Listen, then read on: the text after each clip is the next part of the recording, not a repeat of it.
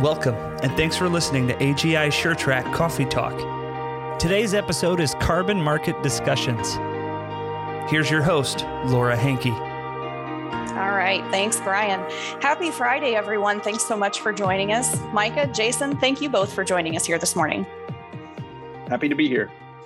Yeah, great. Well, we're excited to talk about this important topic around carbon markets today. I feel like we have a lot of ground to cover in a short amount of time to do it in. So, Micah, let's go ahead and get started with you here this morning to learn a little bit more about your role in carbon markets through the National Agricultural Law Center. Can you hear me? We can. We can hear you. Okay. Sorry, it just cut out. Um, so, what was the question? I'm sorry, I only got half of that. yeah, no worries. Technology, huh? So, I was asking, can you tell us a little bit about your role within the carbon market space on the National Agricultural Law Center team? Right. So um, I'm an attorney for the National Agricultural Law Center, and my role there is I my focus of research is finance, credit, bankruptcy, and so with these carbon markets, obviously, I mean we're top heavy with finance issues and and looking at the financial kind of what's going to happen, repercussions of all these markets, like how's the market going to look in the ag space. So, um, and at my office, we're um, pretty much a office within the University of Arkansas system, um, but we are a national office uh, funded under USDA. Um, research library. And so we are national in scope. And so we look at everything uh, that can affect any any farmer any producer anywhere in the nation. So uh, obviously with carbon markets it's going to be a complete national boom. Um, so that's pretty much where i'm looking at it from is a national stance not just arkansas we are not focused just on arkansas um, even though we're housed there so uh, that's pretty much where we're at. We're just rolling with the the punches as they keep those these markets keep progressing. We keep learning more about it, um, and so that's where we're at. Yeah, great. So, in the extensive research time that you have spent learning more about carbon markets and what they mean for the US farmer, um, you found that there's two basic types of carbon markets right now the US, in the US, the compliance and the voluntary. So, you know, obviously, this voluntary market is going to be our conversation here this morning, but I don't think we can dismiss the compliance side either. Where are things out there, Micah? Are you seeing some growth on the, the uh, regulation and the involuntary side? Right. So um, with the involuntary side, uh, they sometimes call compliance markets, regulatory markets, or cap and trade. Um, and for anyone out in California, you've probably heard of the cap and trade program, um, but it's not specific to ag. Um, on the international level, New Zealand, I believe, tried uh, using a cap and trade for agriculture, but it didn't go over well, and that was shot down in 2015. So really, cap and trade is uh, the government wants to regulate an industry, um, their carbon emissions or GHGs, any kind of GHGs. They want to limit that. So uh, the government will release these permits or make them available, and these companies, these industries, like let's take uh, energy producer, energy factory, or something like that, they they give off a ton of GHG. So government will regulate them. They'll have to purchase permits, uh, pretty much to get to their limit of GHG emissions. So how the market kind of plays in that is people, these industries can sell um, permits. Other companies will hold these permits. They'll sell them if they want to emit more, then they'll have to buy them and stuff like that. So um, there's also besides California, there's a um, RGGI is uh, nine or 10 states in the Northeast corner, like New York, Maine, New Hampshire, they are a part of this uh, kind of coalition to regulate, and it's kind of a cap and trade. Um, nothing in the ag space right now, but it's working just like California, kind of, but it's more of a commitment more than like actual law. Um, so that's where we're at right there. Uh, you know, I don't think. Oh, I think we lost you, Micah.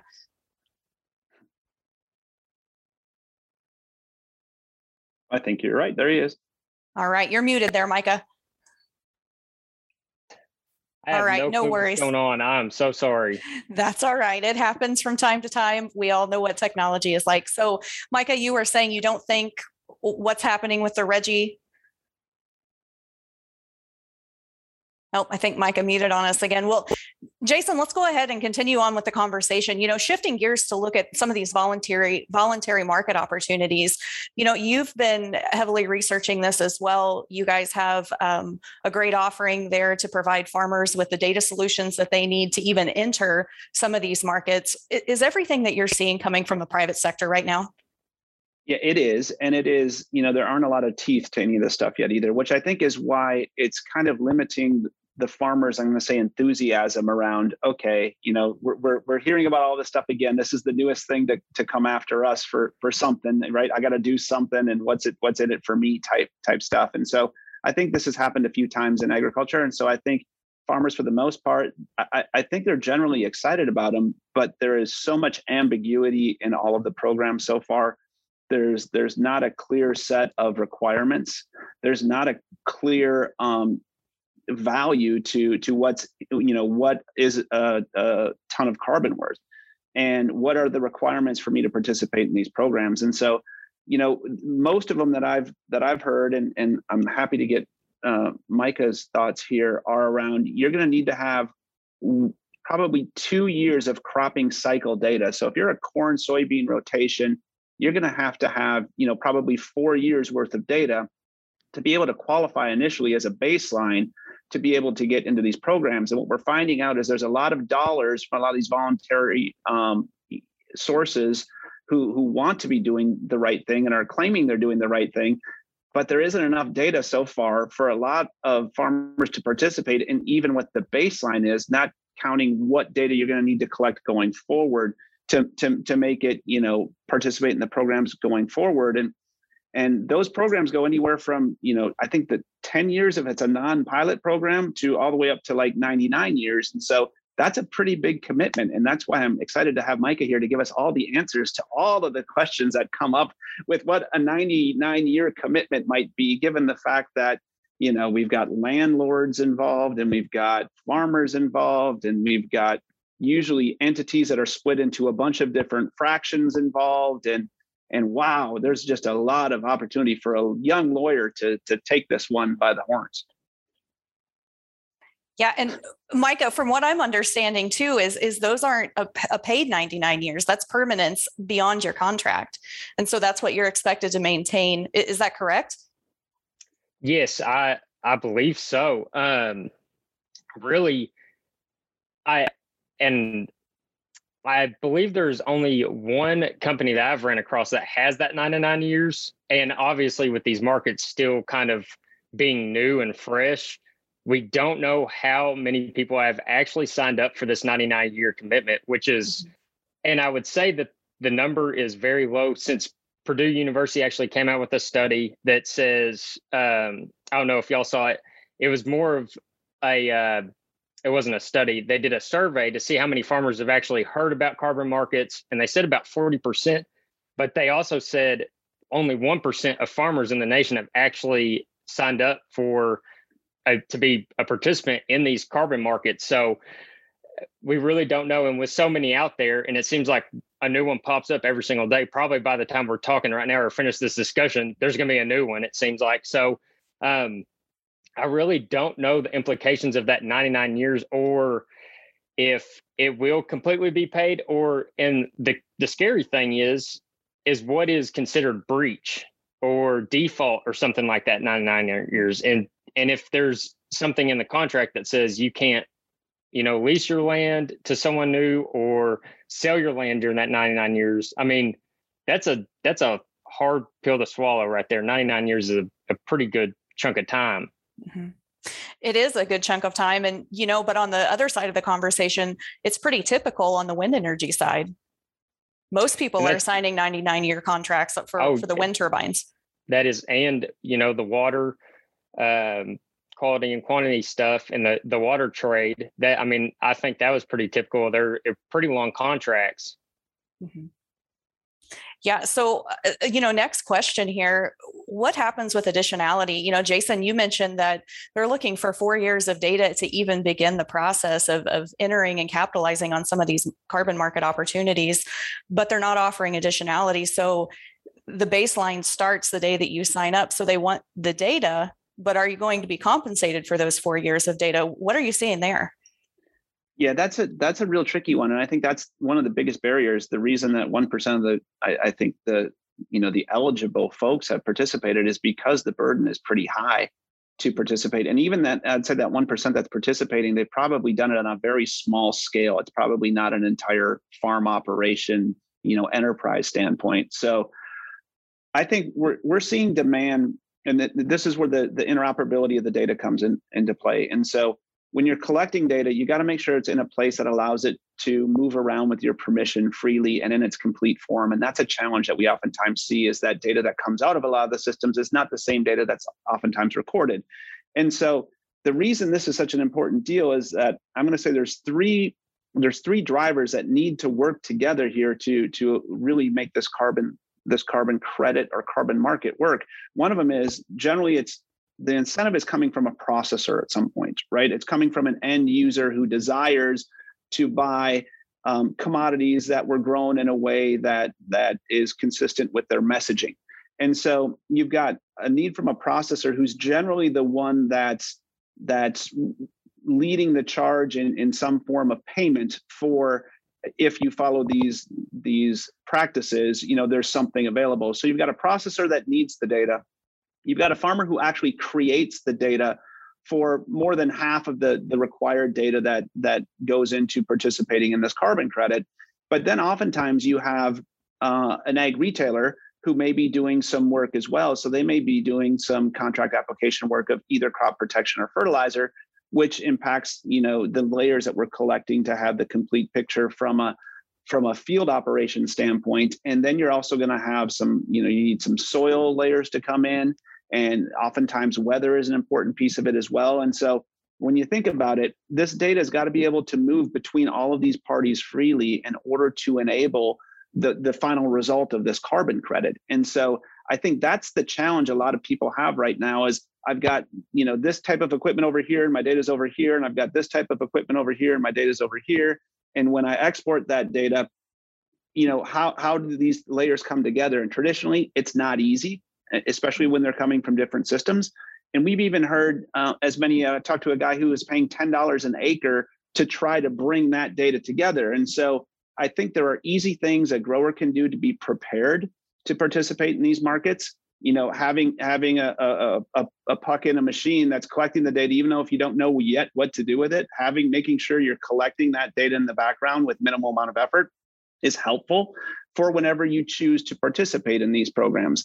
And so I, I think that's really what needs to happen first is you got to start to collect it before before any of this other things can happen. And I think most farmers understand that and they're kind of sitting back and saying, okay, I'm going to start to get my ducks in a row here. I got to start asking my ag retailer for those those application layers because that's an important piece here.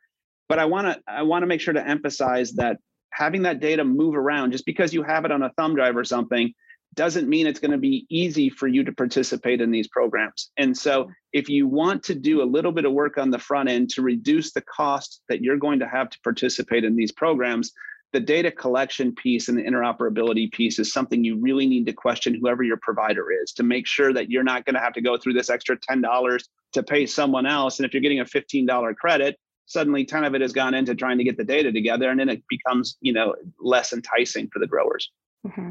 So, what I'm hearing collection, transfer, storage of data, all paramount to being able to enter these markets. Micah, from what you're seeing in your research, who owns the data? So, once you enter into that agreement, do you remain in ownership of your data or is it a free for all at that point? Oh, we have no clue because I, I can't get my hands on some of these contracts. I would love to see a contract if anyone has a shareable legally you can share the contract you can email me at mrb021 at uark.edu because we would love my whole office would love to see a contract because we've only seen one um, and that was specifically for forestry so um, we really don't know the answer is we have no clue who's actually going to own this? It depends on contractual law. It depends what you have signed over the rights to these companies to have. Um, and of course, Micah, I'm I'm happy to send I'm happy to send our data policy over to you so it can be the first one you review. And I would challenge any other company that's out there collecting data to send them to you as well. And we can discuss them on future coffee talks. I think that's a great opportunity for us as an industry. That would be fantastic because mm-hmm. once again, everyone's going to kind of do something different. And with these markets being completely private, they they don't have to give anything and they don't have to make any, they don't have to disclose anything. So really, and the fact that what we were talking about, uh, producers will have to hand over data just to get into these markets. At that point, it might be owned by the verifier that verifies anything or to get your credits. I mean, there will have to be data sharing, but from that point on, I really don't know who's going to own it or what can be shareable. It's all going to depend on the contract. So I will say, um, before you jump into one of these, I would highly recommend hiring an attorney in your jurisdiction um, that is licensed in your jurisdiction to review a contract before you sign one. Um, that is very important um, because they will be able to help you uh, understand some of these complexities because these contracts, I assume, just like almost every contract, is complex. Um, so that is just one way to protect yourself from signing up to something that uh, you don't really want to sign up for. Well, Micah, you mentioned verification. So, if I understand it correctly, there are third party verification systems in place. So, the company that you sign the contract with is, is likely not going to be the same company that verifies your practices. Is that correct? Oh, I think you've frozen again there, Micah. Hey, Micah, why don't you try to turn your video off and we'll just have a conversation via audio here if you can hear me. So, Jason, um, to your knowledge, that's correct, right? You're working essentially with two entities when you sign one of these contracts. Uh, yeah, absolutely. There's there's a third the third party validation is is most of the and again it's it's it's still voluntary. Um, but I think there's an incumbence upon us as an industry to figure this out, or someone else is going to come in and, and, and regulate it for us. And we all hate that but it's up to us to figure out as an industry how to do this on our own to prevent that from happening but it, it is the wild west out there right mm-hmm. and there's there's nothing today that i'm aware of that um you know we need to have a system of record that can establish who is participating in what credits where so that people aren't you know if, if we're participating in in the same data for five different marketplaces because they're not talking to each other and this is nothing that we haven't seen in, in big data markets before in just about every other industry how are we going to make sure that you know that that one ton of carbon for for that year's production isn't being sold five or six times? And so we we have to figure out as an industry a way to to, to put these things together in the right way or someone else is going to figure it out for us Mm-hmm. Yeah. So, Micah, we were just just catching you up here. We were just talking about those third party verification entities, um, and the fact that when you're signing a contract, you're essentially signing a contract with the entity with which the contract is provided by, plus a third party verification system. So, both of those uh, companies are going to have access to your data. They're going to be verifying. What have you learned in that space? Really, once again, with these verifiers being completely private they they're not releasing any information. So it's it's very we're getting more from the actual like aggregator the the uh, carbon market operator the actual company that's establishing it.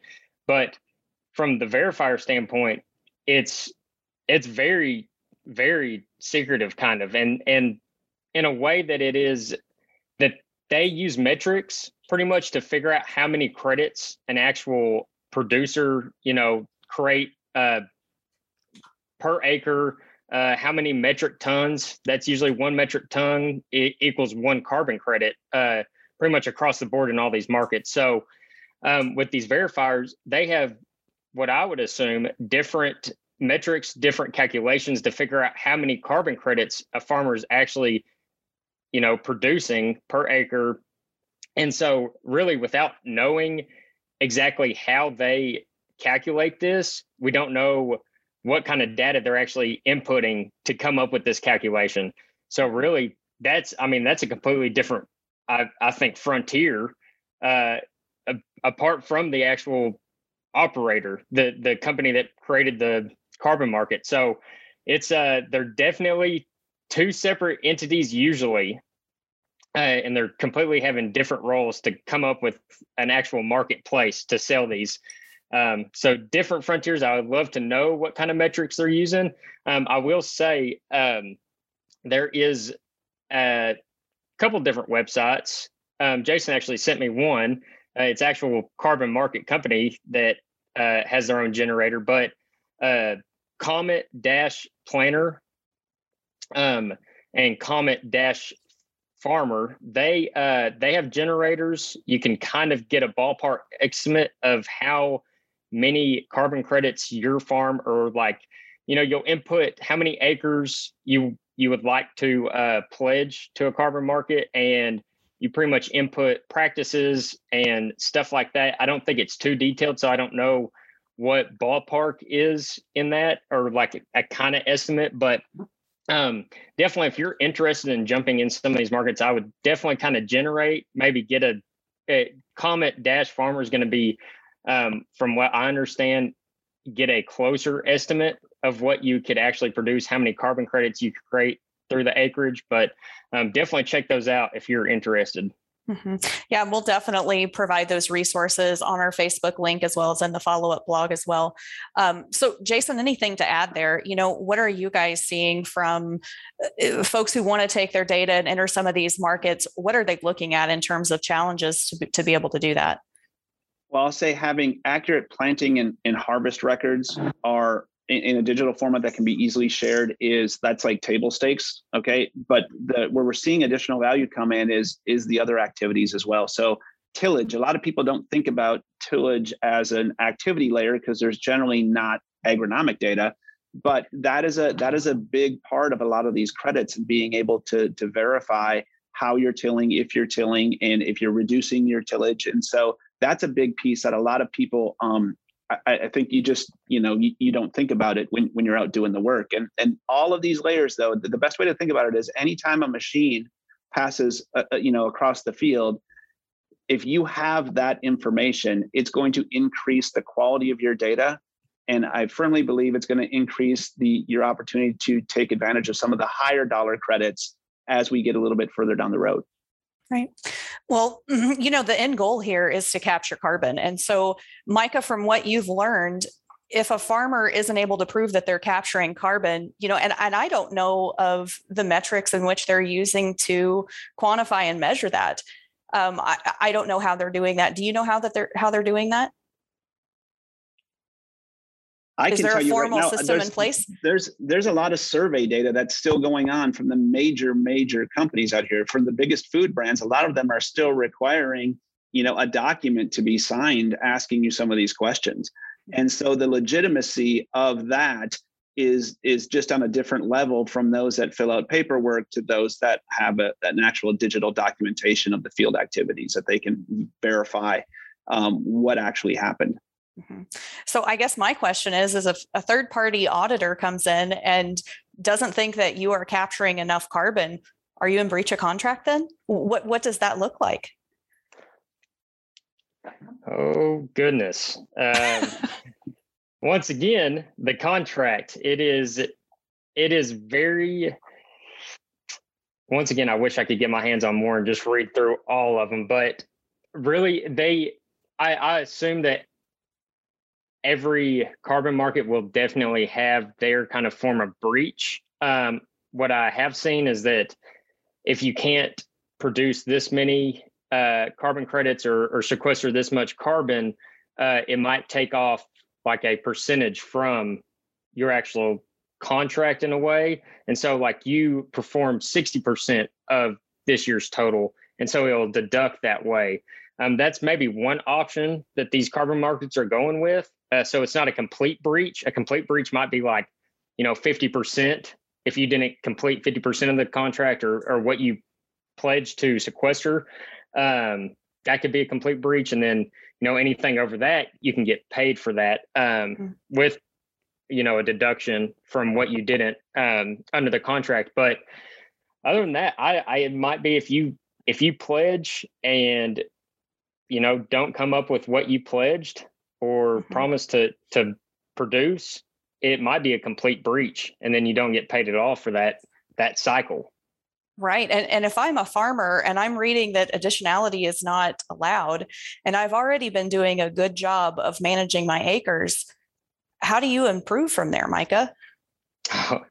see, it is uh, once again with these, with no consistency in the market right now, since it is all individual, it's very hard to determine what actual market. So every market can um, require or uh, only want to take in farmers that do specific practices. Like let's say uh, no till is one of these carbon smart practices that most all markets want, but some markets might take uh, you know crop rotation or changing changing up your rotations. Mm-hmm. Some other markets might not consider that. So um, definitely find a market that is that will pretty much approve all the practices that um, you want to implement that you can implement um, but that's the only way to pretty much improve is finding a market that actually will uh, take these practices into consideration rather than these markets that won't on some of them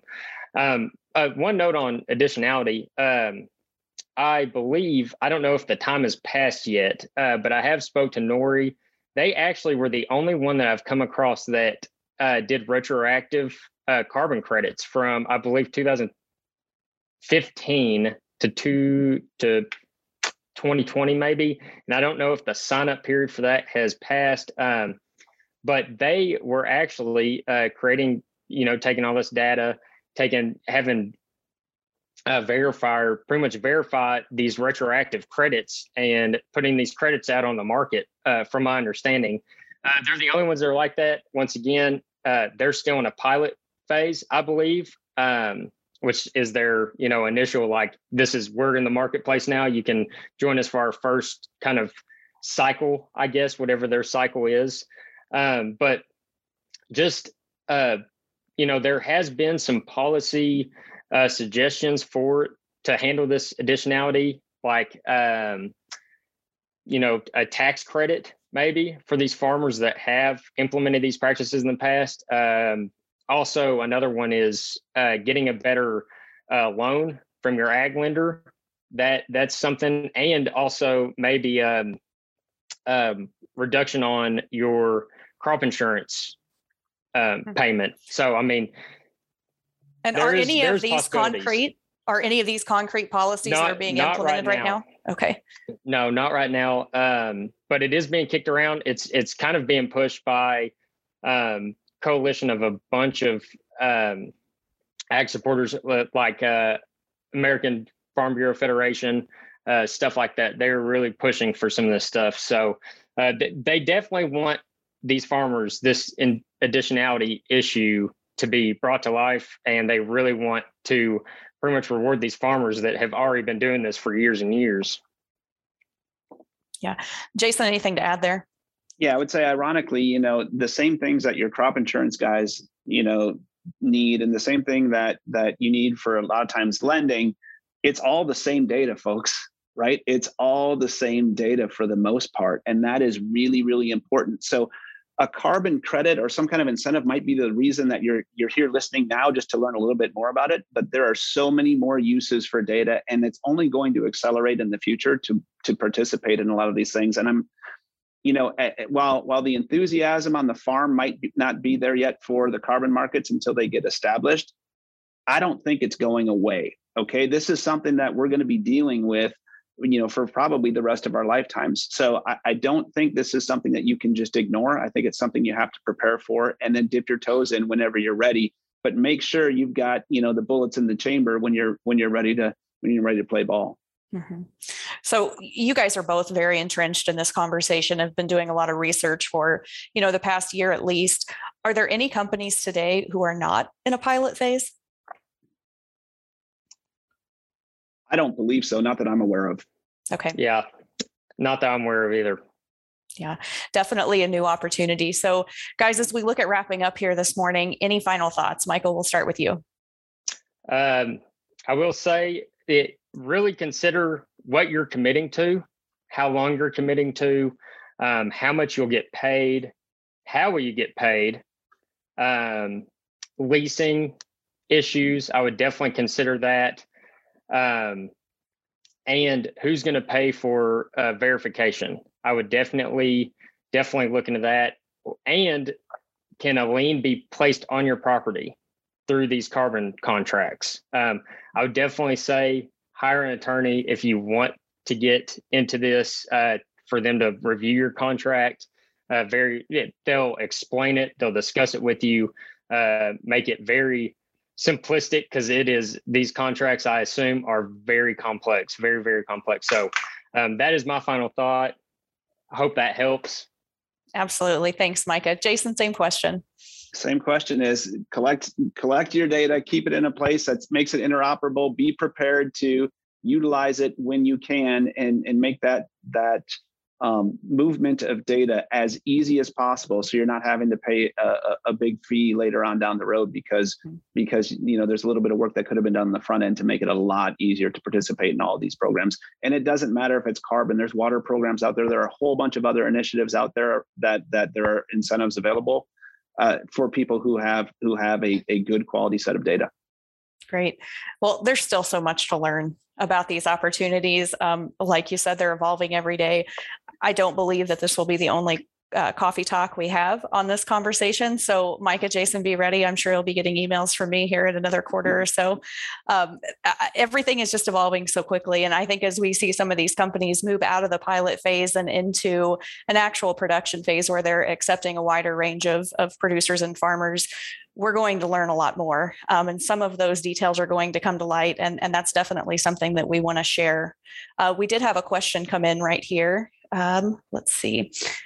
So, beyond agronomic practices, will CC ag- algorithms, Scott, you're going to have to help me. I'm only getting part of this question here.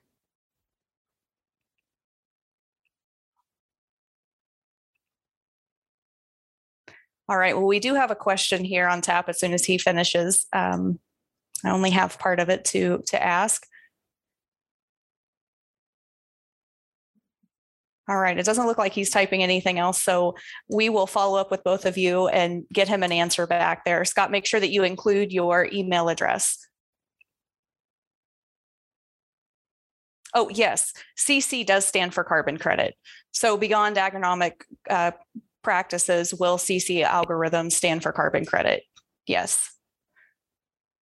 Uh, Micah, anything to add there? Um, sorry, I was I was reading. I I don't think I completely understand the question. Yep. Well, let's move on to Todd here. You know, beyond um, the actual companies that we're signing the contracts with, who are the third party verifiers? You know, do you have any names of companies at this time? And is it something that a farmer can go direct with them?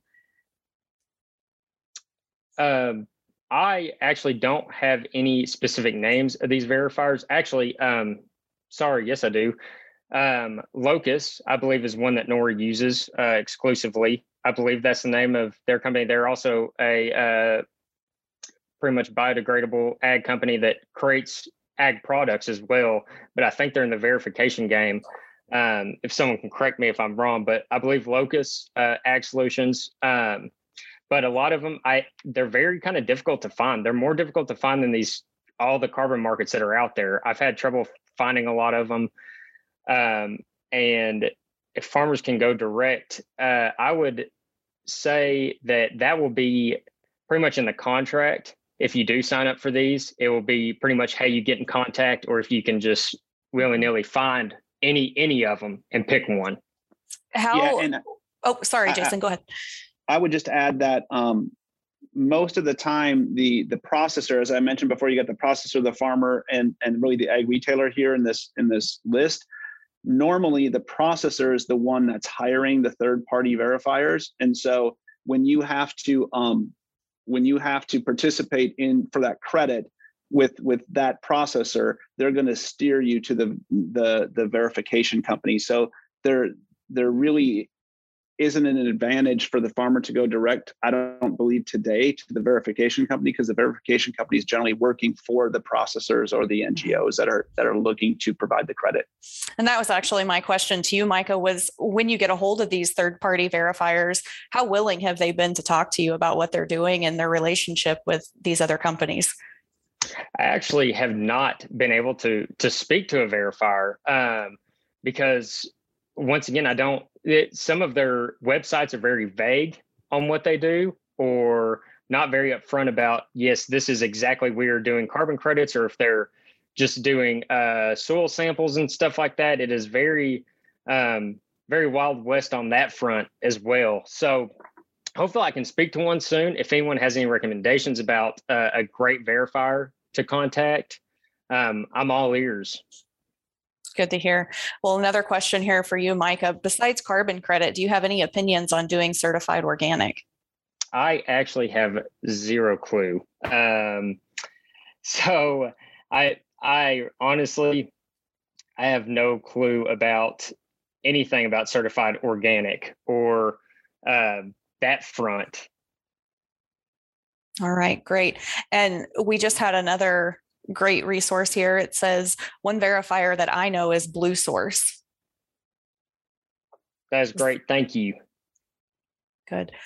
You know, I think what we found this week, Jason, Micah, everyone listening, is that we're all resources for one another. Uh, Jason and Micah and I were going back there the first part of the week, sharing some information that we knew that the others may not have. I think that this is an open conversation. It needs to continue to be an open conversation for us to get the most out of it in the ag community. Absolutely. All right. Well, it looks like we've wrapped up our questions here this morning. Micah, Jason, thanks so much for joining me. It's been a great conversation. Thank you. Always a pleasure, yes, Laura. Thank you so much. I All really right. appreciate the opportunity. Yes, and we certainly appreciate you being able to join here this morning, Micah. Brian, I think we're ready to hand things back to you. Thanks for joining us for AGI SureTrack Coffee Talk. Connect with us on the web at agisuretrackcommunity.com.